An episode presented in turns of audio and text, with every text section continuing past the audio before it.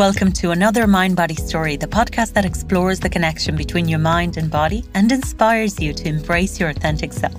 Whether you're seeking healing, personal growth, or a new perspective, you're in the right place. I'm your host, Ana Stefan, also known as the Aligned Body Coach, and I'm so excited to be your guide here. Join me as we connect with educators, mentors, and everyday people who have discovered the healing power of movement meditation or self awareness. Get ready to feel connected and inspired inspired. Hi, everyone. Thank you so much for being here. This is season two of the podcast. We're going to start the season with a solo episode as I want to chat with you about rest. When did rest become a luxury and what it means to rest without guilt and a few tips to hopefully help you in, in your journey. Rest is important for your mind and your body, and we have to the significance of rest and embrace the fact that it should not be a luxury. It should not be labeled as such. Ideally, we shouldn't be talking about it so much. It should come natural, but it's not. So um, let's dig into it. I'll start with the personal memory that is so dear to me, so beautiful, and every time I think about peace, every time I think about quiet and stillness and rest, this image comes to mind. So I remember sitting or lying down in a really vast open field, green field, just looking at our cows, just grazing peacefully for what it felt like hours, or sometimes I felt like I was there for a whole day. And I'd look up at the sky, creating shapes from the clouds. And everything seemed, the t- time seemed really, really slow back then. And then when I was bored, I'd go find something to play with. But I was so comfortable lying there doing nothing that it's one of the most peaceful memories in my mind. Now, I grew up, I was born and grew up in Bucharest, which is a busy capital city. But during my summer breaks and most of our holidays, um, we spent them with my grandparents in a quiet northern village in Romania. That place felt like frozen in time. There were hardly any cars, and we played freely in the streets. We rode horses, and us kids were trusted with bringing the cows home from their pastures, and I absolutely loved doing that. My grandparents had a lot of responsibility. Um, their main income was from farming, from well for themselves as well. But they had a small shop in the garden as well, where they they would um, sell a few things. So they were quite busy and were really hard workers. They worked very hard, but they had this idea of rest, especially my grandfather. And I remember him sitting in a chair under this huge tea tree that they had in the garden um, and just just sitting there watching us play or staring into what seemed like nothing. There were no smartphones, no rush, no worries, and certainly no labels like meditation um, or intentional rest attached to any of those moments. It was just life and it seemed pretty easy, although I'm sure that it wasn't for them. And I know at times it wasn't. The way they would sit doing nothing is something that I crave nowadays and I I cannot do.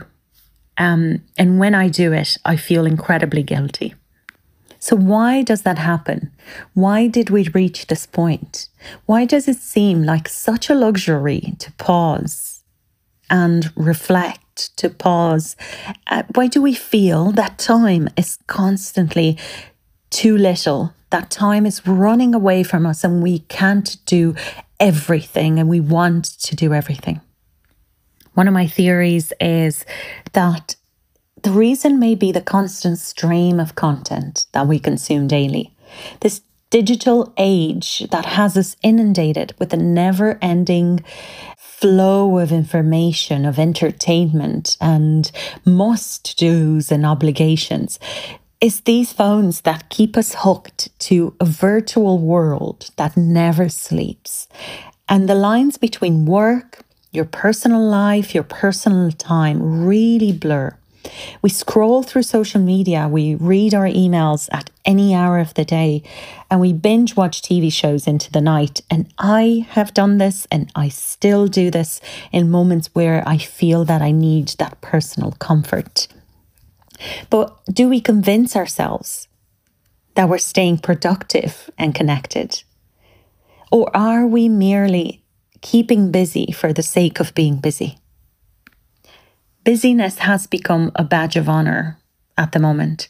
When someone asks how you're doing, you often reply with, Oh, fine, very busy, a little bit too busy. Oh, busy, but I, this is personally, this is my line, very busy, but I'm enjoying it.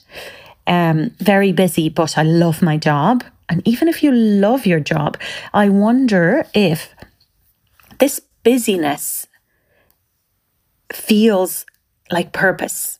If this feeling busy keeps us thinking that we have a purpose, because there's nothing worse in life than not having a purpose. So, do we enjoy that feeling of being in demand, of having our schedules full, of looking at our calendars and, and seeing a lot of important meetings and things to do? And does that mean that we are important? Does that mean that we have a purpose? If that's the case, then do we associate busy with purpose? And if we do, does that mean that we associate rest with laziness or being unproductive? Have a think about it. If being super busy means that you're important and you have a purpose, do we associate doing nothing with being lazy and unproductive? So, taking a break then can induce a lot of guilt or the nagging sensation that we should be doing something more productive. The idea of sitting in a field or in a rocking chair and watching clouds, or simply being without a task, without your phone, without your purpose, can feel quite uncomfortable. So I want you to do this exercise with me right now, if possible, if you're not driving, to close your eyes and imagine yourself without your phone, without any of your devices, without anybody. And you are just lying down in a field of grass. It's mild weather, sunny with a lovely breeze in the air. The skies are blue, and you are doing absolutely nothing. How do you feel? How does that make you feel? Do you get that sense of discomfort? Probably in your mind, you're thinking, Oh, I would love that. That sounds idyllic. That sounds beautiful. That sounds like something I could never do. That sounds impossible for me. And here come the negative thoughts. I could never do that because I have responsibilities, or I have kids, or I have a job that requires me to constantly be on, or I have a business to manage, to run. So these excuses are coming in as perhaps your mind's instinct to protect you from that discomfort that that would mean if you are disconnected, if you are doing nothing you are experiencing a threat. You are in danger. You need to stay away from that as much as possible. So, this is something we can reflect on. Why do we feel uncomfortable? Why do we make excuses and say that that is something that we can never do when it's actually so close? So, we are at this crossroads of sorts where the act of resting transformed from a natural unforced state into something that we have to schedule, something that we have to force on ourselves. When did that happen? How did that happen? It's an incredible shift in our relationship with rest. The fact that I'm even doing this podcast and I'm talking about it when before there was no need for it. We just simply did nothing. How do we return to that then? How do we return to that art of doing nothing without guilt and with ease. One of the ways I've already mentioned is to acknowledge how important it is, to acknowledge the significance and embrace the fact that it's not a luxury. No matter how busy you think you are, Rest should not be a must, something you put in your calendar, and it should not be a luxury. It's a fundamental component of your being, of who you are, of taking care of yourself. In the same way, you eat, drink, sleep, rest is as important outside of your sleep. The second way to do that, I'd say, is to shift your perspective. And I'm doing this work right now. This is why I'm also talking about it. This is why I've also um, added something to my schedule on Sunday evenings that is um, a restorative practice. Um, because I understand the need for it, not just for me, but to for my clients and my students as well. So shift your perspective and challenge that guilt associated with taking a break. Understand that your mind is trying to protect you when something is uncomfortable. So when something is uncomfortable, your body and your mind want you to stay away from it as much as possible.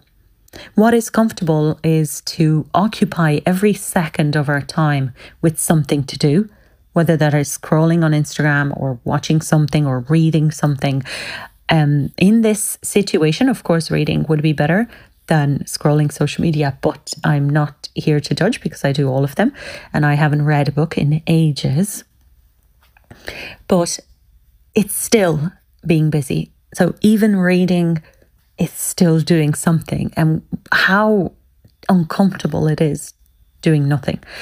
But if we understand, if you repeat to yourself that rest, it's not lost time, it's an invested time, it's an investment in your well being, it's an investment in your creativity, in your vitality, it's an investment in yourself. It gets easier. My third tip would be to consider rest as an act of self compassion and change how you frame that in your mind in terms of what is selfish and what is not.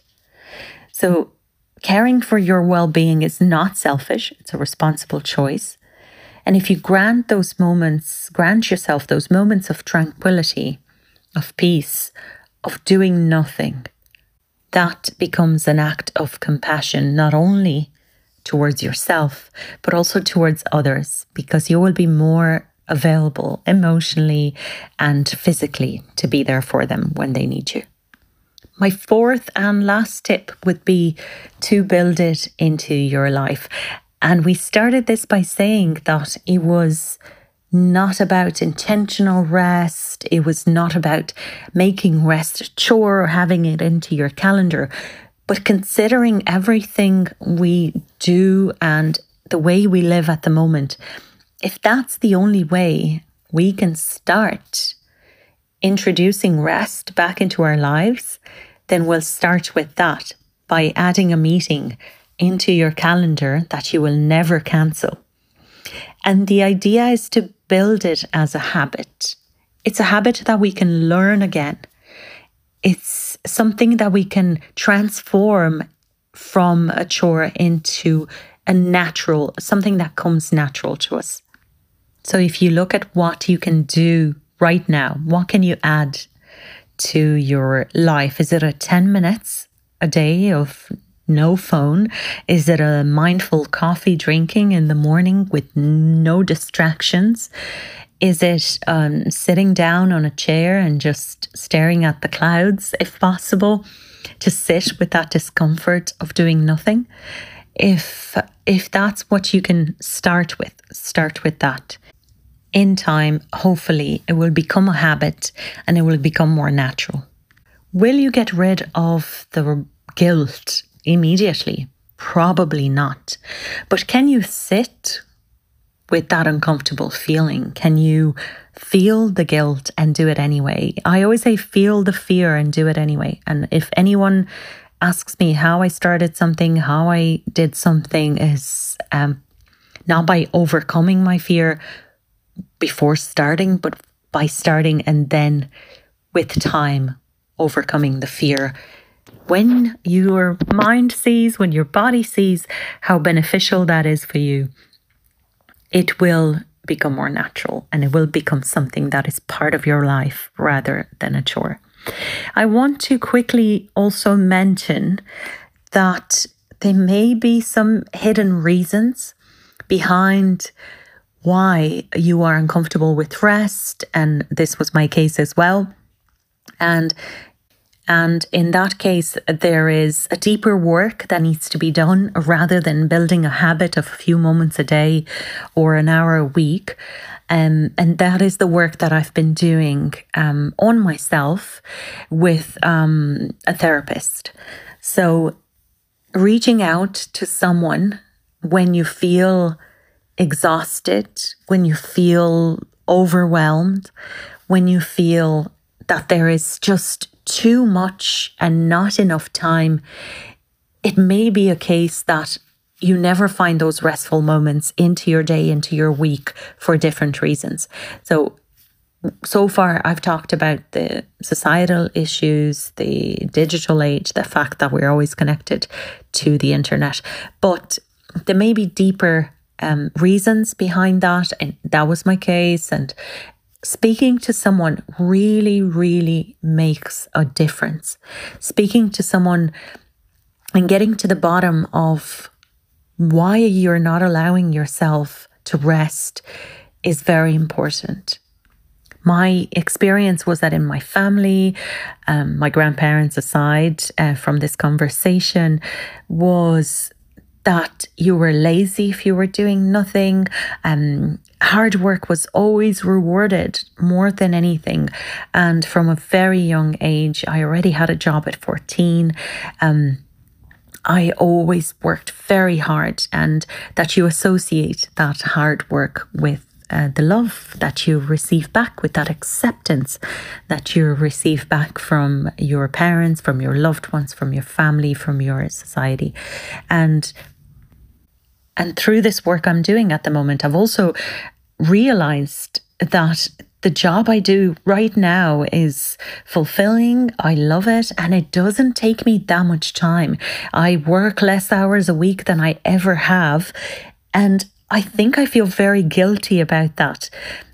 When you are so used to working 20 hours a day and to working very hard. Uh, I've worked in hospitality, and if anyone um, can relate to that. You can understand how difficult that job is with long hours and weekends and in and Christmases in work and very physically hard. And then I went to a um, um, challenging job for in terms of stress, and all of this was so hard that I feel that because my job comes a little bit easier now, I'm not saying it's easy, but I feel like I'm not doing enough. So I wouldn't have come to this conclusion if it weren't from for the work that I'm doing with my therapist. So I highly recommend that you reach out to someone if this is what you're going through. If um, you have gone to a burnt out place to an exhaustion place and you feel that there's no way out. Thank you so much for listening. I hope this episode helps you. I hope that it gets you to reflect anyway of where you are right now and what is going on for you personally. And if you enjoyed this episode, please give it a five star review on Spotify or Apple or wherever you are getting this podcast. Please reach out to me to let me know if this has been helpful so that I can do more uh, solo episodes like this. Thank you so much for listening.